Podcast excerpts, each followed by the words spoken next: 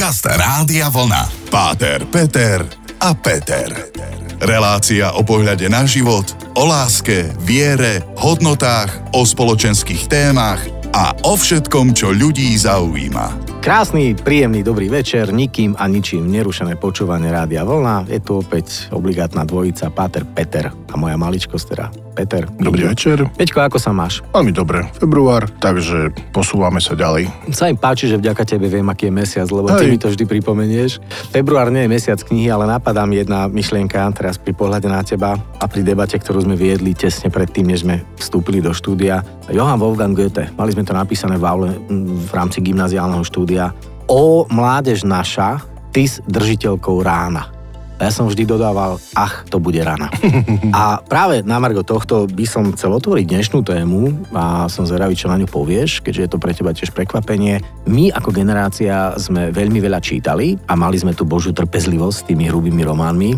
Hej? A tá dnešná generácia v súvislosti s našou, myslím, ostatnou časťou sme riešili aj tie sociálne sieťové veci, závislosť na smartfónoch a tabletoch. A tá dnešná generácia sa akoby stráca, dokonca tu prišla aj kritika už z odborných radov, pedagógov, sociológov a tak ďalej, že deti nevedia používať vôbec diakritiku, čiarky, nevedia ani čítať s porozumením. Tak mohli by sme otvoriť túto tému kníh, našich vzorov, kníh, ktoré sme čítali, ako to celé vnímaš ty? Ja o knihách vždy rád a veľa, lebo moji súrodenci povedali, že za celý svoj život ja som prečítal toľko kníh, koľko oni dokopy nie. Takže ja som bol vždy knihomol a ty si povedal, že naša generácia čítala. Mnohí z našej generácie čítali. Mnohí čítali veľa, bolo to naozaj voči súčasnosti obrovský nepomer. Tak sa teším na túto tému. Počúvate Páter, Peter a Peter. Páter, Peter a Peter.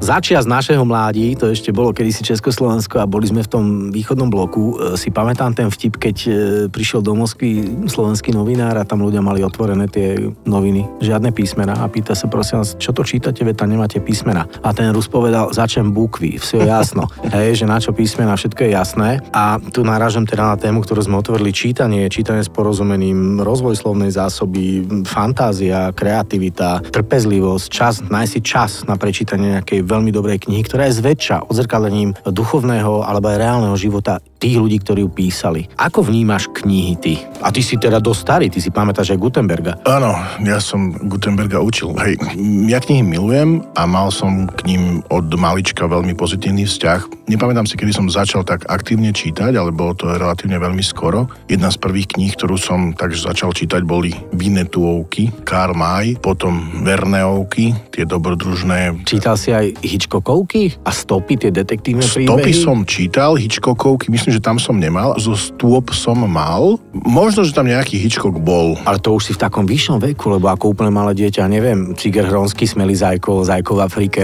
Tieto ma minuli, vtedy som ešte nerád čítal, ja som začal čítať tak zhruba v piatom šiestom ročníku, keď si dobre pamätám, že sa, sa mi to zapáčilo. Nevadí, dobre na to ideš. Potom ma začal fascinovať Robert Fulghum, vlastne na strednej škole, Kurt Vonnegut bol môj a je môj obľúbený autor. Kopu ďalších, naozaj ten diapazon tých kníh, ktorých som ja vlastne prečítal, je obrovské kvantum, pretože ma to neuveriteľne bavilo. Ja neviem prečo, tak jak ma bavilo byť vonku a lietať na bicykli a chodiť do lesa a čo ja viem, proste hrať sa s kamošmi, futbal, hokej, tenis na ulici a čo ja viem, čo všetko, tak keď bol pršalo, nedalo sa ísť vonku, ja som sa nevedel nudiť, ja som miloval sadnúť a čítať. Súhlasím s tebou, dokonca by som ešte doplnil, že po nociach, a pamätám si, keď otec vždy prišiel a dosť nahnevaný, že pokazíš si oči, lebo pod perinou z baterkou sme čítali, lebo som nevedel prestať čítať. No, každý mal, kto čítal, musel mať deväť voltovú baterku, tú veľkú, tak. S žiarovkou, ktorá sa v strede spojila, tak. A s tým sa svietilo. Však to bez toho bola povinná výbava čítača kníh.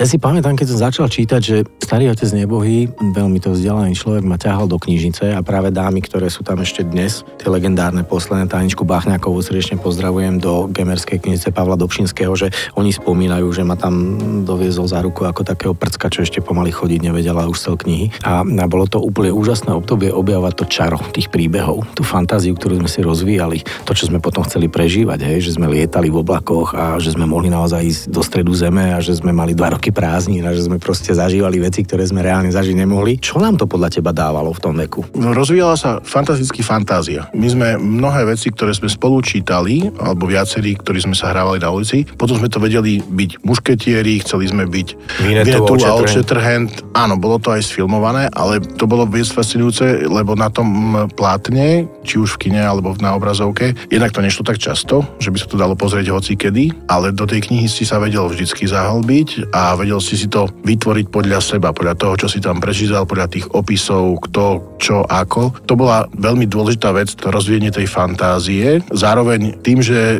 sme si predstavovali a vizualizovali, čo sme čítali, tak bolo to aj čítanie s porozumením, že vlastne ako to má byť. Paradoxne, keď som prišiel na gymnázium a mali sme pána profesora Brúňa na Michalskom gymnáziu, kde som študoval, či už pán profesor Brúňo alebo Stojak, to boli nekonečné diktáty a to som sa čudoval, že toľko som toho prečítal a ten pravopis mi nešiel a potom som sa to musel naučiť a potom som si to naozaj v tých knihách viac všímal, že jak to má byť, keď sme tie diktáty písali, ale naozaj pre mňa to bola hlavne tá fantázia, to čítanie s porozumením, mnohé, mnohé fakty, ktoré sme tam získali, ktoré mi ostali dodnes. A o tom, čo ti ešte ostalo dodnes, sa porozprávame v ďalšom stupe. Páter, Peter a Peter. Knihy. Knihy, ktoré nás posúvajú, rozvíjajú a dávajú nám obrovský, ale že obrovský rozmer v tom našom živote. No a ja som si všimol, aj keď občas chodím prednášať, povedzme tým maturantom, že oni sú už úplne niekde inde. Technologicky vyspelí, krátka pozornosť, nedokážu dlho sedieť a tak ďalej. Ale neviem si predstaviť, že by väčšina z nich zobrala nejaký dlhý román do rúk a prečítala. A už vôbec neviem predstaviť, že by mali napísať diktát bez toho, aby tam bolo more červených chýb.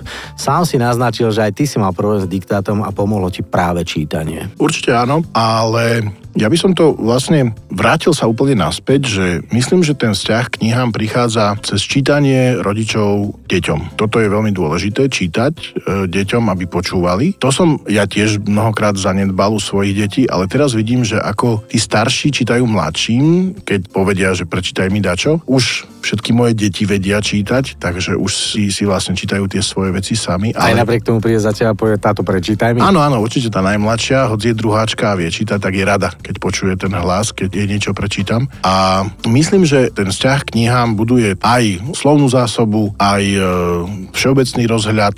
Je to fantastický vtip, ktorý hovoril Mišel Hudák niekde, že no tak vy máte fantastickú slovnú zásobu.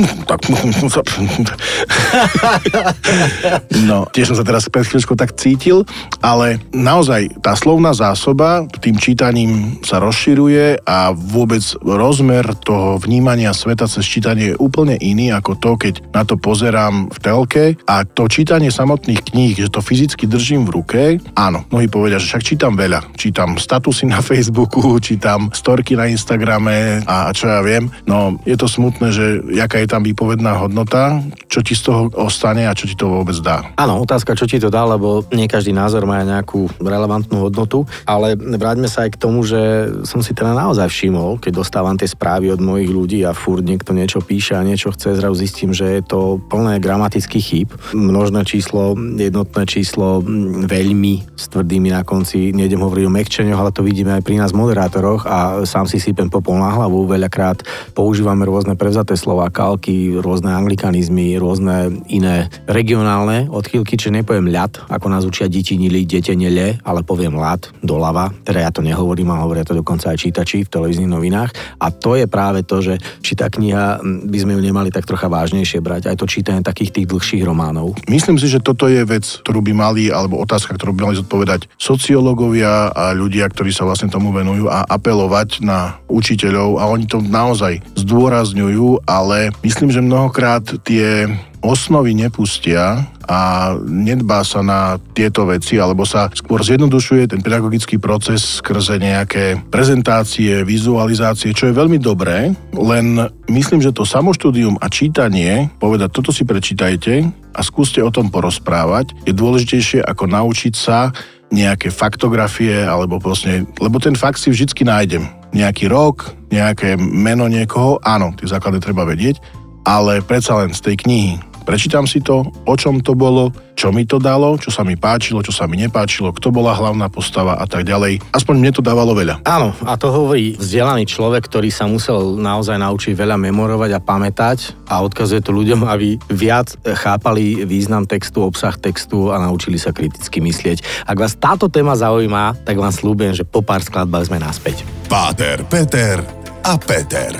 Čítať s porozumením, memorovať do istej miery tie slova aj vizuálne a ako ich potom vlastne transformovať do písma je veľmi dôležité. A tu by som začal tento vstup takým príbehom z napoleonských vojen, kde zajali toho generála talianského a teraz nevedeli, čo s ním, tak požiadali velenie o nejakú odpoveď a prišiel im list, kde bolo napísané popraviť, nie prepustiť. A teraz bez čiarky samozrejme. A tu sa chcem pozastaviť pri tom, ako čiarka dokáže zachrániť život, lebo popraviť čiarka, nie prepustiť, alebo popraviť nie, čiarka, prepustiť. A toto je práve to, čo si povedal v tom ostatnom vstupe, že nielen memorovať, ale aj chápať a čítať text porozumením. Tam je veľakrát dôležitejšie, lebo nie každý má schopnosť zapamätať si. To je jak s jazykom. Niekto má dar, že mu to úplne jednak výslovnosť, jednak slovná zásoba ide do, do tej hlavičky v pohode a niekto nedokáže sa tieto veci naučiť, použije nejaký translátor alebo niečo podobné. To isté je aj s tou faktografiou. Niekto sa vie naučiť kopu dátumov, kopu osobností, ale poprepája to a rozumie tomu, lebo napadnutie alebo začiatok druhej svetovej vojny, prvého september devätnásť tridsaťdeväť, napadnutie Poľska. Grünefall, všetci vedia. Kto ho napadol, prečo ho napadol, čo tomu predchádzalo, ako to urobili. A aká to bola kamufláž. A, a tak ďalej, a tak ďalej, a tak ďalej. Jasne, je to tak významný dátum, že treba si ho zapamätať, ale hovoriť o, dajme tomu, o druhej svetovej vojne v súvislostiach je tak dôležité, aby sme chápali mnohokrát vývoj dnešných situácií celosvetový a vôbec opakovanie dejín. Opakovanie dejín. A tam nám nepomôže nejaké memorovanie. Len vlastne hovoriť o tých príbehoch. Príbehoch v zmysle, čo sa udialo, kto bol proti komu, prečo sa to tam stalo, čo sa tam udialo. To je jedna vec, o ktorej hovorím, áno, dejepis, história. Ale pochopiť vôbec, čo sa deje v tomto svete a vidieť súvislosti, to, čo by som povedal, že by malo byť povinné, ako som to už hovoril, keď sme sa rozprávali o, o Svetom písme, že každý jemne vzdelaný človek by mal poznať tie príbehy z Biblie a poznať starogrécké báje a povesti, aby vedel chápať a vidieť, čo je na tých umeleckých dielach. A to sa nedá, že prečo tam nejakí chlapi majú na rukách ženy a utekajú a práve je napísané, že únos Sabiniek a že o čom tam bolo.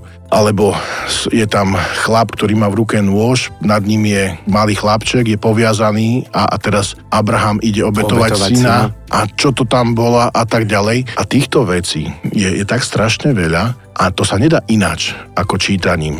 Áno, sú aj čítačky, tie elektronické a poviem, že keby aspoň to sa čítalo. Mnohí mi hovoria, že nemajú čas na to, tak si počúvajú audioknihy a je to veľmi zaujímavé, aj mne sa to páči a, a veľakrát aj ja to pri šoferovaní používam a, a počúvam a je to dôležité, ale predsa len ten kontakt s tou knihou vnímať tým, že sa to vlastne dvakrát učím, inak, že to prečítam, potom to dávam ešte do toho premýšľania, opäť otázka pre psychológov, ale z mojej vlastnej skúsenosti neviem si predstaviť, keby som nečítal, okoľko by som bol ochudobnený. Veľmi pekne si to povedal a ja by som to zhrnul ešte do takej vety, že psychológ, sociológ, áno, oni to už dávno vedia, dokonca búchajú na poplach a zvonia veľký alarm, že je opäť na čase zabudnúť na to obrovské množstvo dát a tabuliek, ktoré si každý prispôsobí ako chce, ale treba začať čítať s porozumením, vrátiť sa k trpezlivosti pri čítaní, aby sme naozaj chápali, o čom to celé je a ako si správne spomenul, tá kauzalita medzi jednotnými situáciami, ktorá v konečnom dôsledku môže viesť buď k dobru a rozhodneme sa pre tú lásku a pre tú múdrosť, alebo potom bude viesť k zlu a tým pádom sa rozhodneme pre tie dáta a pre síce vzdelanie, ale bez múdrosti. Bavíme sa stále o knihách, o ich význame a potrebe v živote a čaká nás posledný vstup. Tak si dajme trocha dobrej hudby a počujeme sa o chvíľu. Páter Peter a Peter. Kniha ako neuveriteľne podstatná súčasť života je aj súčasťou našej témy a rozprávali sme tu o tom, o tej potrebe čítať, aké knihy deťom dávať, ako chápať obsah tých rôznych kníh, aké knihy, v akom veku, pohľad psychológov, sociológov. No na záver by sme mohli tak nejak odsunúť, že dostávame mnoho darov, lebo žijeme takú mamonársku dobu, takú spotrebnú, konzumnú. A ja som už asi pred dvadsiatimi rokmi všetkým blízkym a známym povedal, že ak ma chcete niečím potešiť, ak mi chcete urobiť radosť, priniesť nejaký darček, nech je to akákoľvek kniha, tak nech je to kniha. Lebo v každej knihe si viem nájsť aspoň jednu silnú myšlienku, aj keď ju nikdy nedočítam do konca, hej, že sa staneš, nedočítaš nikdy tú knihu, lebo ťa nezaujala proste, vždy v nej nájdeš nejaký dobrý citát, nejaký príbeh. Takže ten význam kníh je podľa mňa veľmi, veľmi veľký. Ako je to v tvojom živote, a mňa teraz zaujíma skôr tá teologická časť, že vy, vy máte obrovské množstvo kníh, ktoré ste podľa mňa aj museli prečítať a museli ísť aj do iných jazykov. Ako to je s tými veľkými hrubými knihami? No, naozaj sú veľmi potrebné k štúdiu teológie a tých kníh je, je veľa. Ja skôr by som povedal, že akákoľvek kniha, a to je jedno, že či to je teologická alebo obyčajná nejaká beletria, či je to odborná alebo populárna, populárna alebo čokoľvek, pomôže človeku posunúť sa ďalej. Naozaj, minimálne tie veci, ktoré čo sme museli robiť, tie čitateľské denníky a, a odporúčaná a povinná literatúra, možno, že trošku ináč prístupovať, ako sme my museli mnohokrát, neviem, či si to, si to aj ty robil, že sme opisovali obsahy, občas, hej, hej, nestíhali sme vždy. Áno, proste ťa to nebavilo, tak si netušil, že čo tam je, tri gaštanové kone, to teraz si pamätám, jak, jak som to opisoval a doteraz som to neprečítal, lebo som prečítal prvú stranu a vôbec ma to nez zaujímalo, ale myslím, že takých zopár vecí, ktoré mňa stále napadnú a stále si ich musím aj ja pripomínať, že čítajte jednu knihu. Hej, zoberte a začnite čítať, nie že mnohokrát máme tak, že dostaneme tie dary, jak ty hovoríš, tak začnem čítať aj jednu, a jednu mám v spálni, jednu mám na vecku, jednu mám, keď idem do vlaku, alebo keď mám ju proste niekde pri počítači, keď kde čakám, že ju mám vo vaku a, a tak ďalej. Toto je stále také, také zbytočné. Druhá vec, áno, a ja mám rád, keď dostanem dar vo forme knihy, ale stále prosím, že nedávaj mi tam venovanie, aby som tú knihu mohol no, posunúť ďalej. Ale nie, že sa jej zbaviť, ale naozaj, že mám zo pár priateľov, ktorí majú krásne knižnice, ale oni nepožičiavajú knihy. A mne sa to zdá také, že škoda, lebo niektoré veci sú, už sa nedajú zohnať a že niektoré knihy nemôžeme mať všetci. No, ale je... ma cuká, tu chcem oponovať, lebo ja som tiež prešiel do štádia, že už nepožičiavam, lebo sa mi nikdy nevrátili a tu treba rozlíšiť ten význam toho slova. Nepožičiavam, posúvam ďalej. Áno, ale druhá vec je, že už keď si tú knihu prečítal, e, jaká je pravdepodobnosť, že ju budeš čítať znova? E, bolo obdobie, keď som aj dva trikrát dokázal tú istú knihu prečítať, napríklad Pikové Rumenie ticha. A... Ale to, sú, to, je, to je zo pár kníh. Áno. To je môj taký pohľad, že požičať knihu, jasne, vezmi si, dúfam, že sa mi vráti, ale proste, alebo ti posuniem zase, ty si prečítaj toto. Podľa mňa toto by fungovalo, alebo pre tých, ktorí knihy milujú, podľa mňa to normálne funguje. Áno, a do tej knihy odporúčam napísať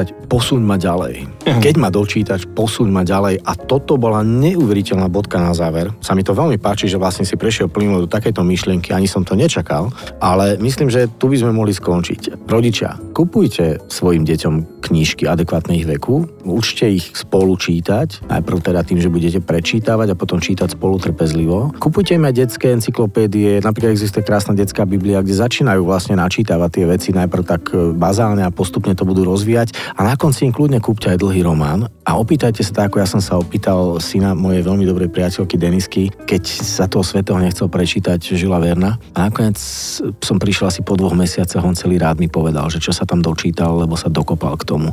Takže postupne a trpezlivo infikujte deti čítaním kníh. Je to veľmi vzácny dar a verte mi, že im to v živote pomôže.